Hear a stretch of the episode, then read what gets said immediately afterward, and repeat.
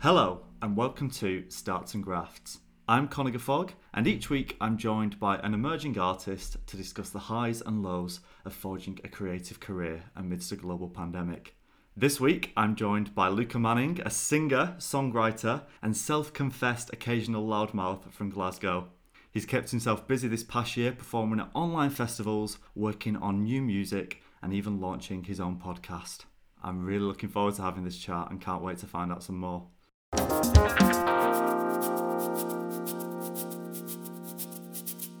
Luca Manning, welcome to the podcast. How are you? I'm good, thank you. Thanks for having me. Yeah, this is this is fun, isn't it? It's nice to be on someone else's podcast for a change. Yeah, because you've launched your own podcast, which I'm very excited to find out a little bit more about. Where are you recording from today? I'm recording from my home in East London. I'm an East London gal. Um, yeah, kind of Brick Lane area, and yeah, this is my me in my bedroom I'm talking to you today. Nice. We're recording this just as lockdown restrictions start to ease. Have you been able to get out and make the most of it yet? Well, it's an interesting one. Do you know, it's amazing to see a bit of life again because I am living relatively central. Like, it's been quite strange in lockdown, like, with things not being open. But just in the past week, it's been amazing to, like, see beautiful people around and people outside in pubs and shops. And just, you're like, oh shit, yeah, this is how life is meant to be. And I did go to a couple of pubs on the first night that they opened, but I actually didn't drink, which for anyone that knows me, they'll probably be on the floor in a state of shock right now. but um, I'm being quite well behaved at the moment um, for a brief period in my life. Um, so I have been to the pub, but I haven't actually been my usual wasted self. But it's been great seeing life open up again. You've done well to get a table. I mean, I've struggled so much to book a table. Well, it was no, um, it was nothing to do with me. I'm very lucky that I have pals who are far more organised than I am. So I just kind of went along with the general plan and uh, didn't actually, yeah, I didn't actually book anything myself. Um, but I have some stuff for later in the in the coming months booked and as we see like kind of um, I'm, I'm going to a few like DJ sets and open rooftopy things and I'm sure they'll be good fun. August bank holiday weekend in London is going to be chaos from the amount of festivals that have already announced their lineups. Totally, totally. Yeah, there's all kinds of stuff going on. It's amazing. It is a bit overwhelming in the sense that like I've been used to like seven o'clock, I'm under a blanket watching the telly. If anyone calls me, I'm absolutely outraged. I'm not speaking to anyone. To now being like ready to go out and suddenly like yeah, just everyone's announcing these amazing things, and it's like oh shit, like we need to get on it, need to get tickets for this. It's exciting though. That's how life is meant to be. It's just we've kind of forgotten. Yeah, it's just kind of a weird adapting back to it. Have you managed? Have I managed to get anywhere? See, you can tell that you host a podcast because you're asking me questions now. I, I like it. I don't, I don't get, you know, like people are like, oh, will you come and chat on the podcast? And I'm like, well, if we're going to have a chat, then I'm going to ask you Let's questions. Have a chat. Yeah, so I'm currently based in southwest London. I could not for the life of me get a pub in southwest London for tomorrow. So I'm going all the way to Greenwich, which is a trek. Yeah, but Greenwich is lovely. Yeah, You'll it's nice it. and it'll be really good to catch up with mates. But I want to talk about your music, and I've mentioned that you're a singer and a songwriter. Mm. But tell me a little bit more about the music that you make and interests you. Well, I think this is an interesting time to ask me this because what I've discovered is is a kind of returning to my I hate this word eclectic because I feel like everyone uses it, but my eclectic roots because I was brought up on such a massively varied kind of palette of music like through my my family and stuff. And then I got really into this niche thing called jazz when I was about 15 and decided that I really, really wanted to understand this kind of newfound language. So I spent years immersing myself in the jazz tradition and jazz music and came to London to study a degree in jazz. So I'd been making a lot of jazz music and I released an album and I gigged a lot in the UK scene. And, and I think jazz in itself is such a small word to describe a music that's so vast sonically. Um, but I would say that I've predominantly worked in the jazz scene. However, I've now realised that everything I've just said, I want to kind of shake away from. Mm. I think that genre in my mind is a bit dead, and the music that I make is just what resonates with me, what tells my narrative, and what excites me just now.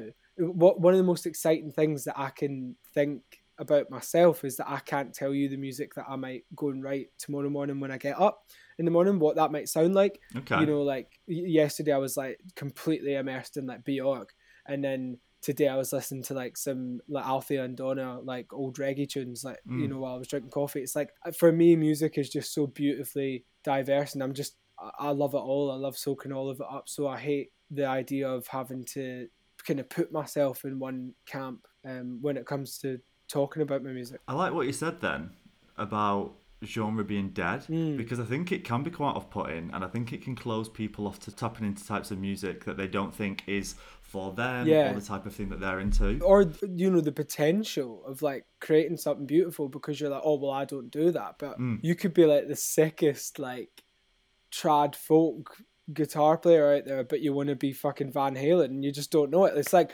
I don't know maybe that's an extreme example, but for me, what I've realized is like I used to just everywhere you would see my name, it was like jazz singer, jazz singer, jazz singer, and like I kind of was very comfortable with that, and I, I was actively pushing that, and then I was like, I think you've come to a point where like you're comfortable enough in like who you are that I know where my roots are and I know what I've been trained in and whatever, but I don't need to kind of shove that in anyone's face stylistically anymore. It's like what I create is what I create, and I want that to speak for itself. Do you think that's quite important within jazz? Jazz is often seen as being quite highbrow, I think. Right. Do you think there's a need to really solidify yourself within that scene? Yeah, I think the jazz scene, like when I came to London, like, because the Scottish jazz scene is incredibly diverse in its musical output. Like, what you see coming out of Glasgow, especially where I grew up, is like such a, an amazing diverse amount of music that's actually represented really well on the UK scene as a whole. Like the output is massive. Right. And when I came to London, you have that same diversity in the music, but it, it seems to be in little pockets and like there's there's scenes within scenes and, and then there's people that cross over amongst all these scenes and whatever. But obviously just coming to London, I was like, I just really wanted to assert myself as someone who was ambitious and someone that could make it in the scene and and I definitely like felt pressure to just be a great jazz singer and like do all the things that were expected of me. But now I'm a bit like, fuck that. There's so much more in the world and in the musical world to be explored, you know, than just what you think. The you know the jazz scene's a, a, uh, just a bubble of it's, it's such a bubble and it's so small and very quickly you realize you know if you if you do the things that you want to do then you of go okay well actually there's so much else out there and I don't need to just constantly bash home this jazz thing. And as you say, it can become super highbrow and like the scene can be quite macho and, and slightly aggressive in its way of working. So like you just constantly want to like be like, yeah, I'm doing this thing, and then it's like, well, actually, what is that saying? Like at the end of the day, you just want to make music because you love it. So well, there's lots of conversations happening within jazz anyway, and I touched upon that in my conversation a few weeks ago with Helena mm. in terms of you know women in jazz and the kind of patriarchy within jazz which I think is really interesting. Yeah. But what I want to find out a bit more about is your journey. So, what are your earliest memories of making music and showing an interest in singing? You talked about that broad range of influences yeah. as a child. Yeah, I think, I mean, I don't really remember like, today I'm going to be a singer. Like, I think I always sang and music always resonated with me. Sure. Um, I don't come from a family of like musicians by trade. Like, but I come from a family of people that love art and are creative and like always loved music. Like music was always on in the house and like I guess like I just was was lucky that I was given the opportunity to explore that and supported by my family to you know I was like given piano lessons from a young age and always encouraged to perform at parties and and stuff and then I remember like getting into playing like the ukulele because my fingers were a bit too fat to play the guitar and, and it was a bit too much hard work. So I was like, let's go for four strings instead of six. And uh, I was like in this little pop rock band and I'd like write tunes about being kind of angsty and I was like 13 or 14 and we were like playing gigs around Glasgow and I was just thrilled that I could like get away with drinking underage in these venues because I was in the band and um, kind of just learning how to like sell tickets and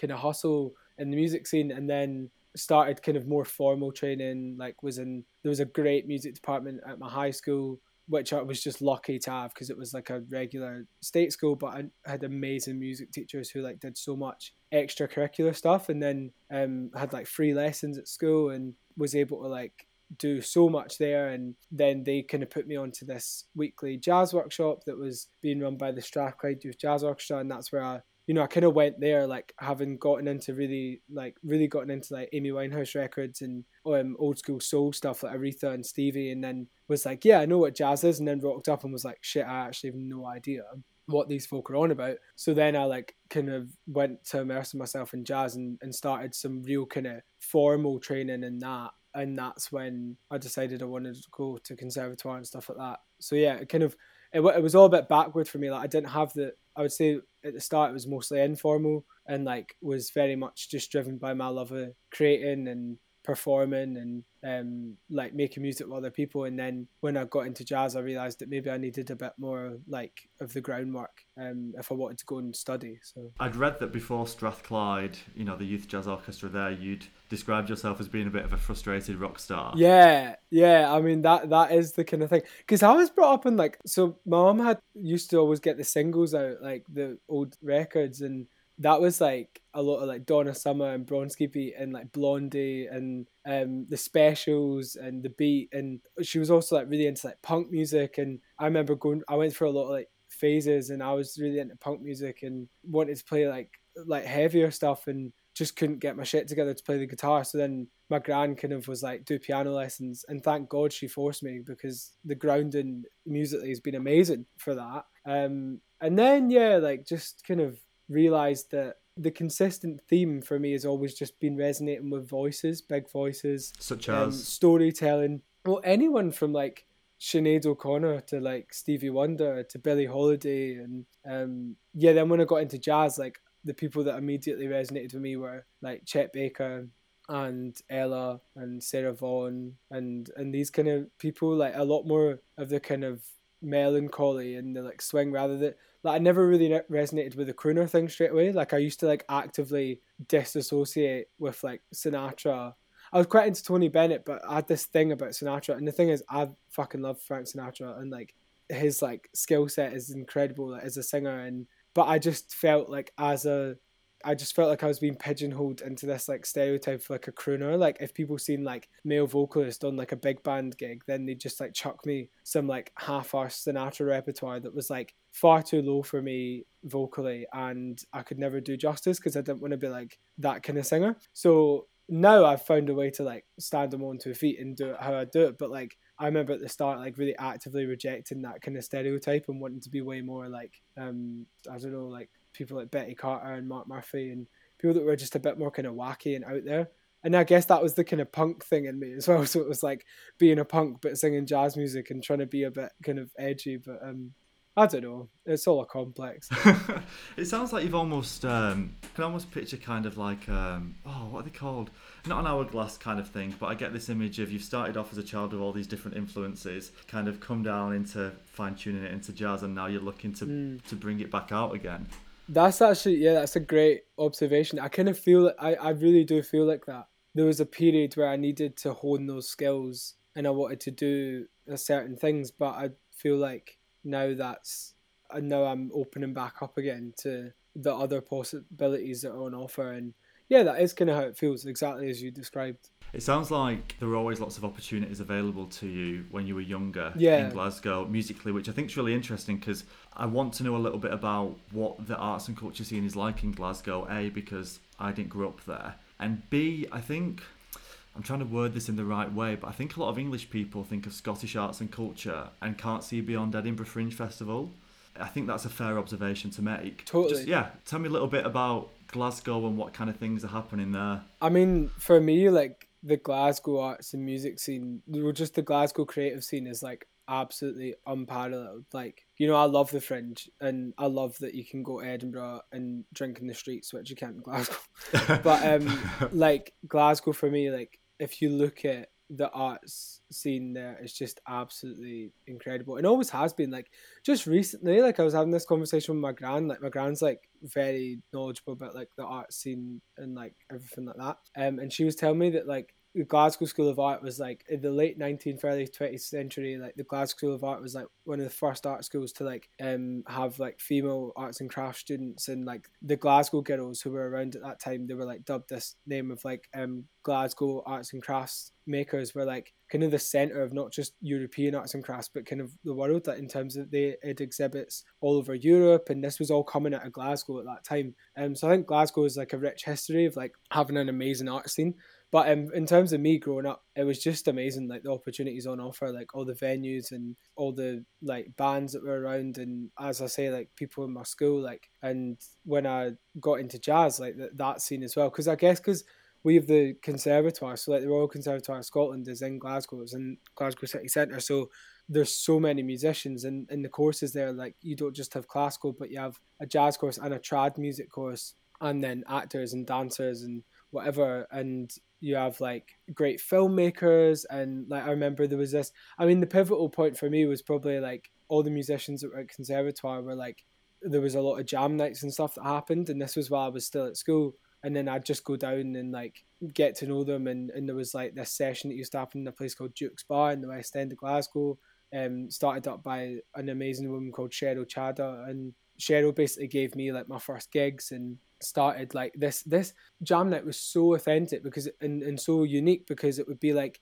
a Thursday night and it would be packed like queues out the door to get in of like young people in their like early 20s to come and listen to jazz music which is just like not something you'd really seen before in Glasgow. It was kind of like a Sunday afternoon average sure. age of about to die listening to jazz music. Do you know what I mean? So God's like, waiting room kind of vibes. Yeah yeah yeah so like the energy was just amazing and then it, it became really cool to, to get into jazz music and the scene was great at that point and then you know the blue arrow jazz club was founded and you know a lot of bands kind of formed or like trialed there. I remember like graham costello had started strata and they were like doing stuff at block which was like a cool new adventure and everything that liam was doing with like corto.alto and there was just a lot of stuff happening, a lot of exciting stuff brimming on the horizon. And you were immersed in that. Yeah, yeah. So like, I and, and the jazz scene became so much wider, like both sonically and in terms of the people that operated in it. So like, I remember like seeing Kitty around, who like is now a force of nature on the Scottish music scene, and like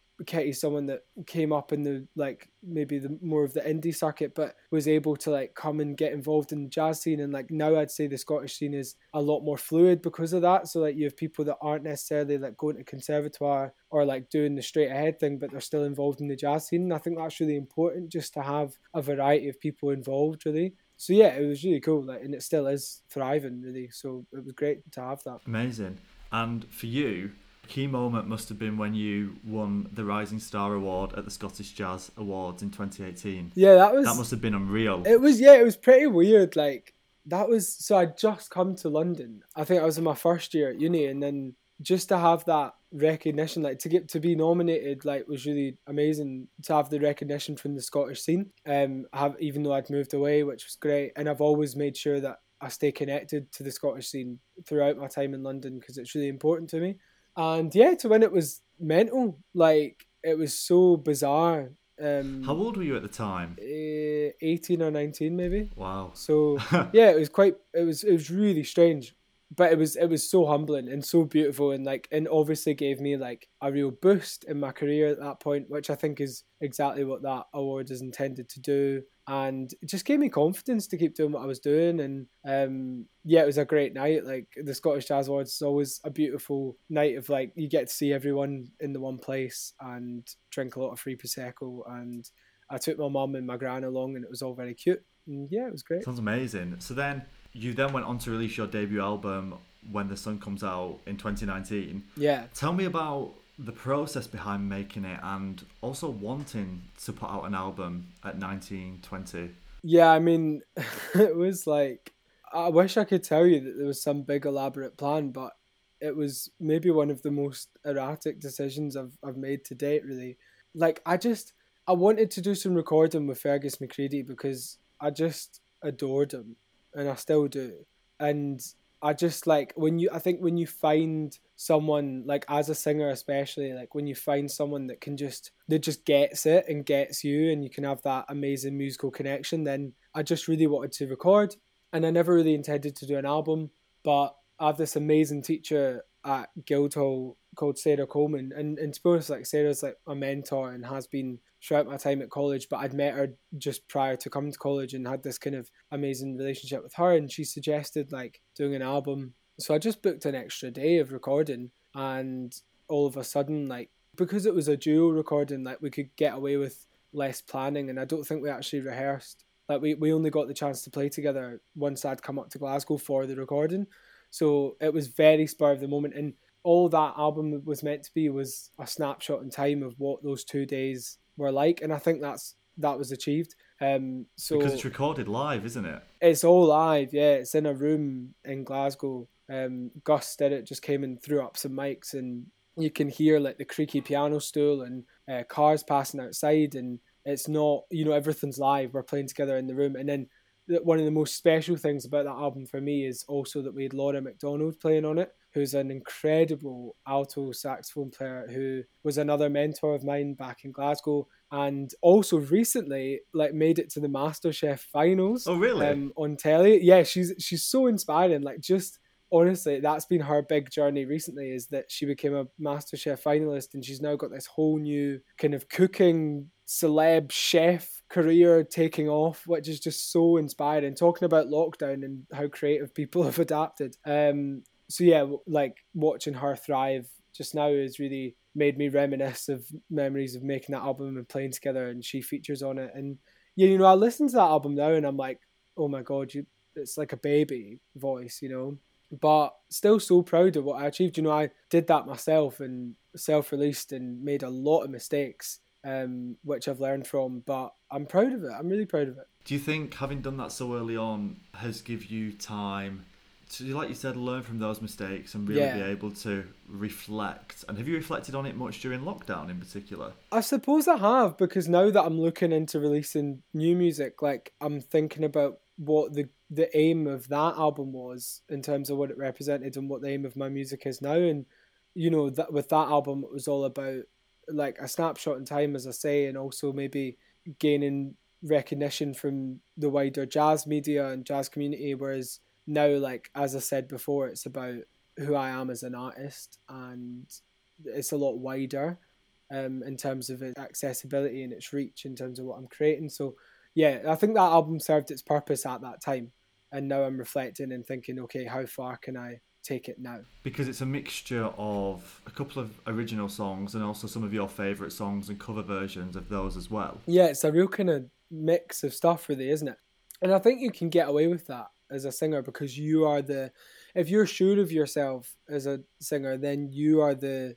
You bring the cohesiveness to the record with your voice and with the way me and Fergus interact. And it's not me plus an accompanist. It's like it's a, a duo. It really is a partnership with me and him.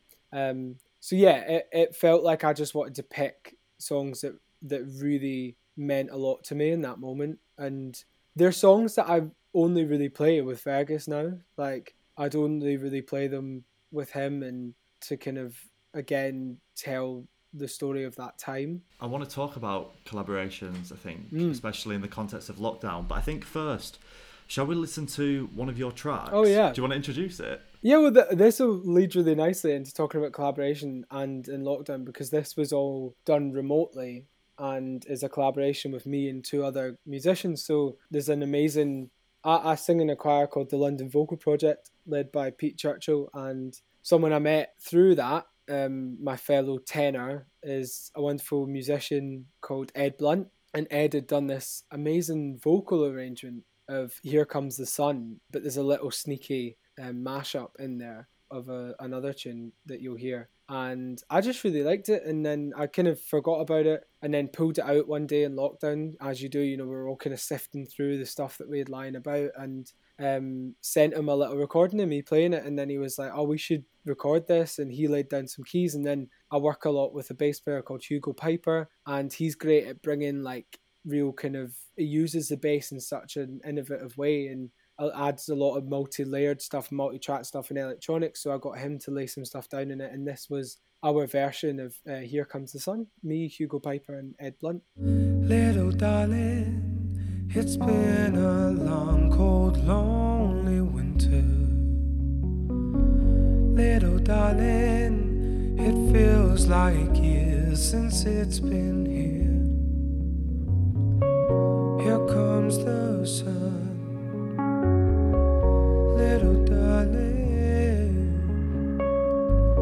Here comes the sun, the sun. I feel like this is the beginning. Though I've loved you for a million years.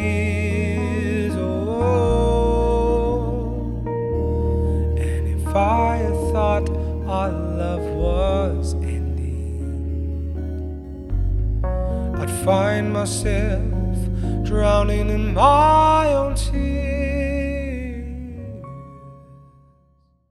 So that was Luca and Co with Here Comes the Sun. A very apt choice actually of song as we start to kind of ease out of lockdown, mm. I feel. Yeah. So where can we find not just this track, but actually the rest of your music? Well, it's kind of dotted around. Um, obviously, I'm on Spotify and Apple Music, you know, all the normal streaming services. Um, there's a lot of stuff on YouTube, my website, um, and my socials. You know, there's a lot of stuff up there. Um, my my Instagram's at Luca Manning underscore, and I feel like if you just go to Instagram, you'll then find everything else.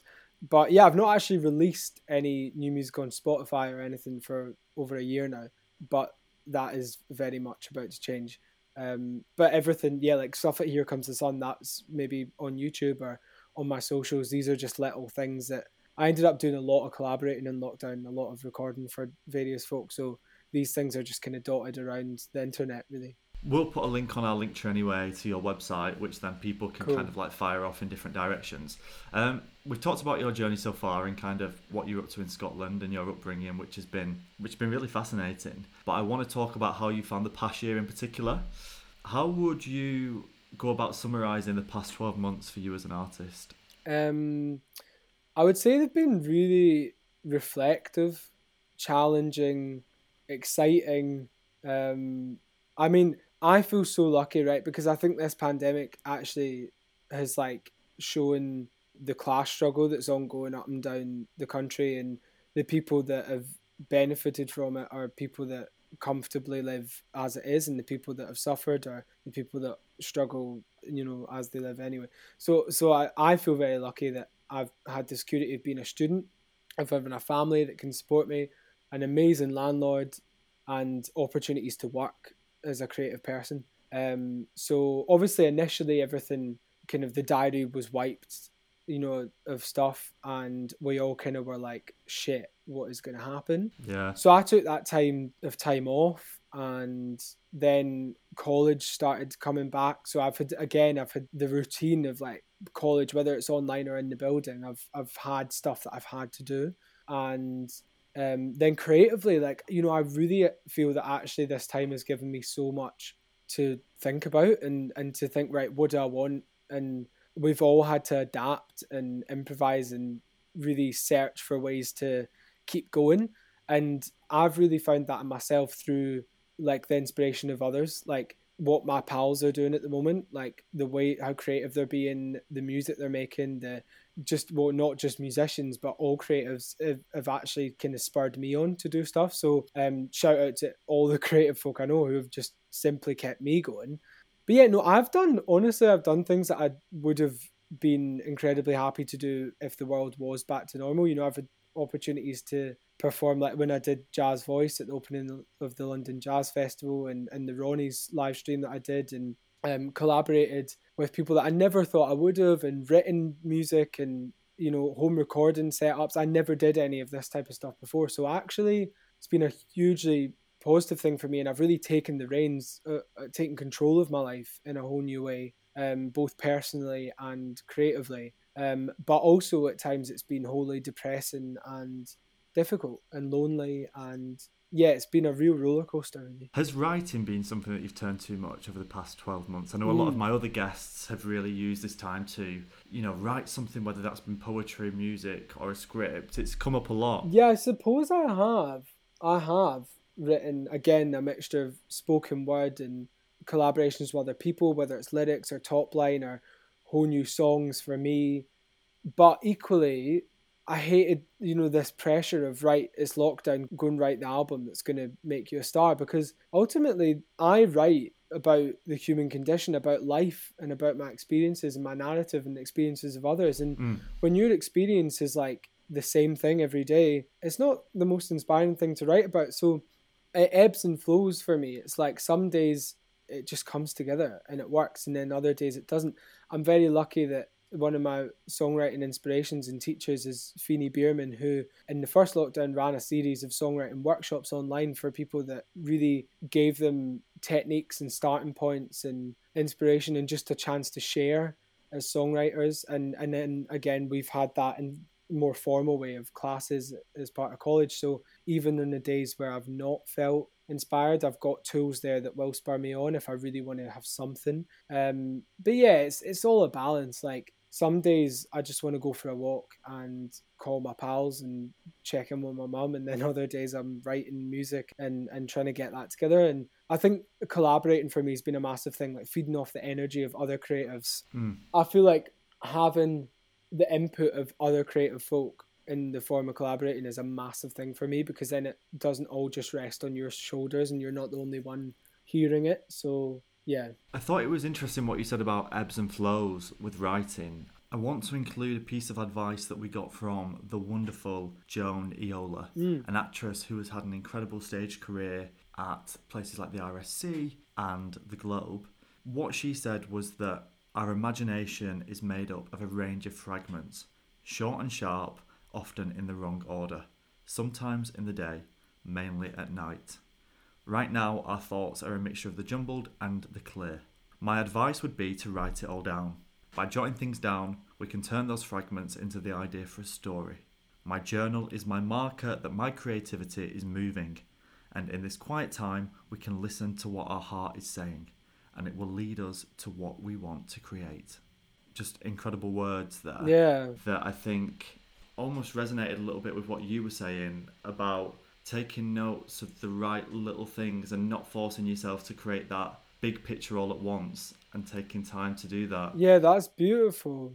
It does resonate with me because I'm very much I, I will write things down both I have like a, a little writing book and then my phone is filled with I mean I'm that nutter in the street who's walking down and singing voice memos into their phone or writing just like one line in my notes or whatever and, and then it means that you have a bag of little creative jewels to pick from if you do get stuck. You know, some days a whole song will come out, but to be honest, that's rare. Um, Well, I've seen your Instagram, right. and there you do lots of kind of short, four line kind of songs with your ukulele and stuff. Yeah, just little ideas. Yeah, Are they snapshots of your day? They are, yeah, totally. And then sometimes these songs come into fruition, and and I'll have a session with someone, and and maybe that'll turn into a full thing. But yeah, I'm a big believer in the process and not just the finished product. Um, especially when it comes to writing with other people and collaborating. It's like if you walk in expecting a finished number one hit every time,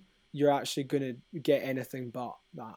But if you walk in believing in the process and just creating for the sake of creating and keeping it's like a muscle songwriting. Um, you just flex the muscle and like someone told me that Ed Sheeran, like regardless of what you think about his music, he writes a lot of songs for a lot of people. And a pal of mine said that he kind of gave the analogy of like a tap. You know, when you go to gla- a glass of water, you let it run first. So it's like getting all the shit out before you. Do you know? You need to kind of get rid of it. So yeah, yeah, that yeah. it's it's okay to just have bits of things and be a bit scatty because there's creative people we more often than not are. So just write it all down and see what happens. I love that analogy. I'm definitely stealing that future episodes of the podcast. Yeah, it's cool, isn't it? It's cool. Have you got new material coming out then? It's in the pipeline. I have, yeah. Tell me about it. Tell me as much as you can about it. Yeah, it's hard to know how much I can say, but basically, like in general, there's going to be a lot of new things from me, which is really exciting. Um, in particular, there is a release coming out early summer,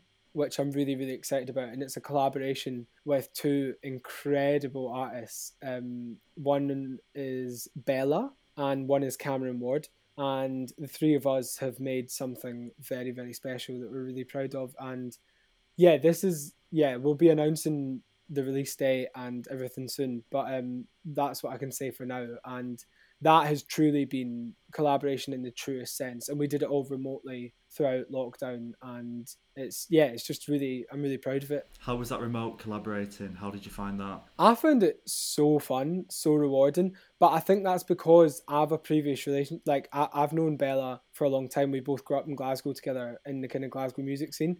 And despite her being in Leeds and me being in London, like, I feel like we both just instantly connected on what we wanted to make. So although it was done remotely, it sounds like we're in the same room, like it, we're on the same page, just in terms of vibe and everything.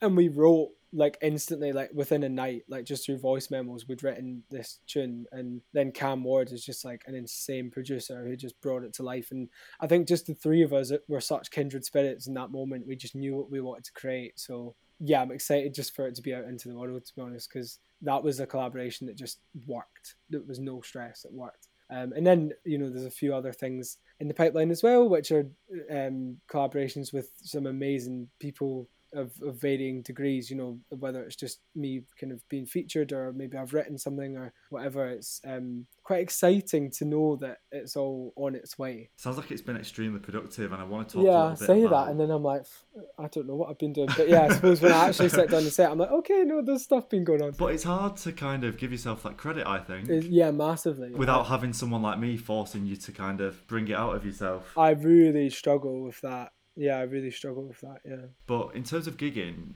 you mentioned the Ronnie Scott's live stream session that you did, and that was back in January. Yeah. And when I was kind of like preparing for our conversation, I thought it was really interesting that I'd spoken to Helena de Bono, who had done a similar mm. kind of session, but in March, yeah. when the roadmap had been announced.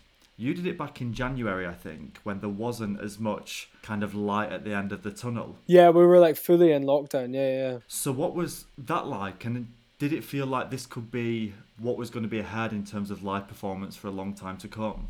Uh, I mean, well, it was one of my favorite gigs ever, actually, despite there being no audience. I just love playing with those boys and like I think because we all had been through Christmas and stuff, which was just really tough. Mm. Like we all needed it, and like to be on a stage with some of my favorite people. You know, I had Tom Potter on drums, Seth Tackaberry on bass, and Matt Carter on keys. Just insane band, and we just had fun. We just did fucking fun, and like, and then people were so responsive to it. Like, I think because the quality of the stream at Ronnie's is so good. Like, to me, streaming doesn't replace a live gig at all they're two separate entities because one you're performing to cameras and one you're performing to people. So to me, they're different skill sets, and you need them both in a time like this. So it won't replace live gigging as live gigs mm. come back. People want to be in the room because it's a totally different experience. But what that enabled me to have was a whole new reach. Like I think I checked the YouTube the other day because someone had asked me about this stream specifically, and it's like four and a half thousand views just on the YouTube stream. That's more people than we ever would have got in Ronnie's on that night. So you know, it, has been cool to to have that out there, and and I'm really happy with it. And yeah, I think generally the way the industry is made streaming available and the way it's presented really matters to me. It should be an immersive visual experience as well as an audio one because it's a stream rather than a live gig. Like Laura Mvula, like with her new record, did this incredible live stream and it was like a full on yes. immersive experience. And I was like, this is how you do a live stream. It felt almost like a music video at times. Yes, exactly. And the way it was shot was like you were in this world with her. And like that to me is where streaming needs to go. It's not like an iPhone camera in your bedroom, as endearing as that is. Um, I don't know if that answers your question, but yeah. I think it definitely does.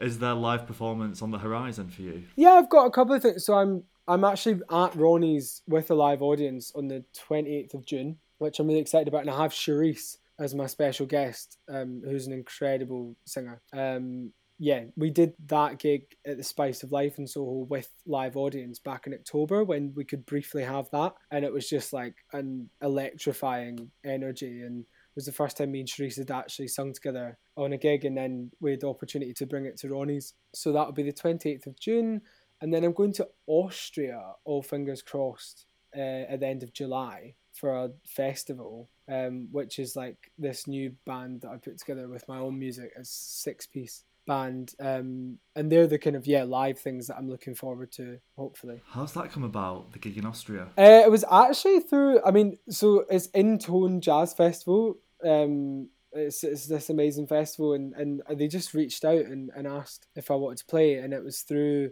someone that helps run the Vortex Jazz Club in Dalston that I've you know played at over the years, and yeah, it was just one of these amazing opportunities that came up, and I'm really happy.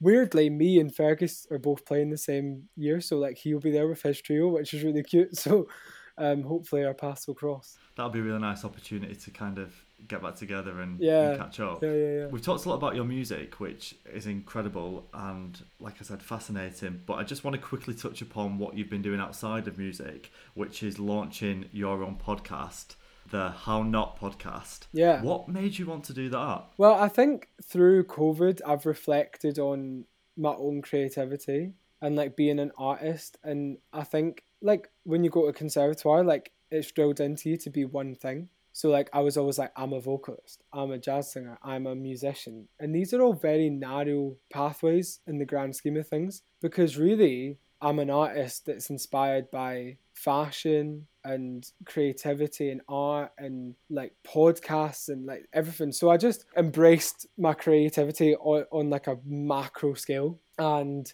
I was encouraged to do that by someone who does that very well, and that person is Kim McCarry, who co-hosts the podcast with me. So I just reached out to Kim because on my mailing list, I was interviewing creative folk that I love every month. So I had like Steph Burrell, who's a dancer that I've collaborated with. I had Zosa Cole, and then I'd asked Kim, and Kim was like, "Well, why don't we actually just start a podcast?" And I was like, "All right." And we just did it, and it worked, and and we've been yeah, we launched it like last week and, and we've had such good response and episode one's out and now we'll record weekly episodes and it's just been an amazing outlet for my creativity and there's other things you know so the podcast and i'm also looking at doing some stuff like visually in the creative world um, that'll be announced quite soon and yeah it's, it's all about just opening up my creative being to other art forms and other disciplines that aren't just me as the singer all the time just so because they all inform each other. You know? What kind of things can we expect to hear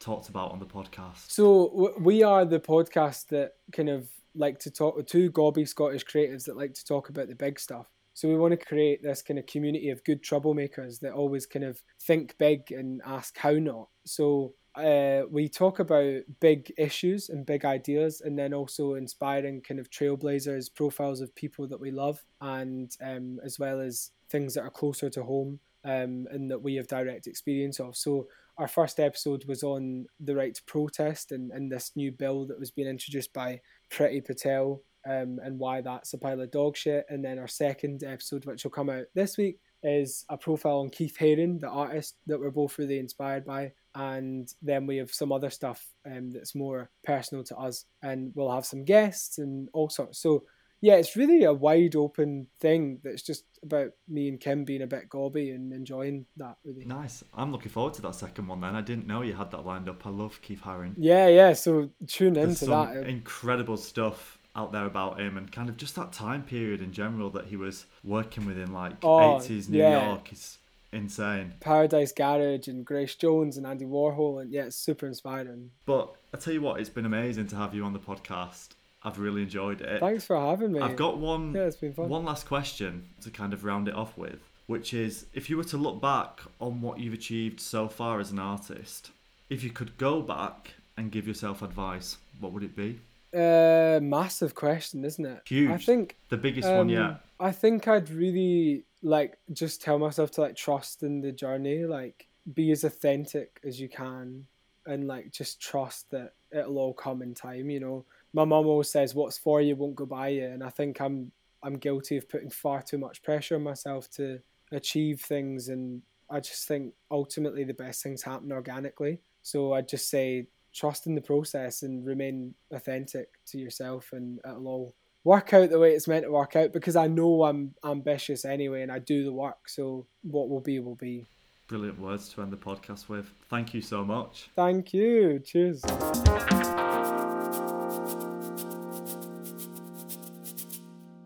I want to say a huge thank you to the wonderful Luca Manning for joining me on the podcast.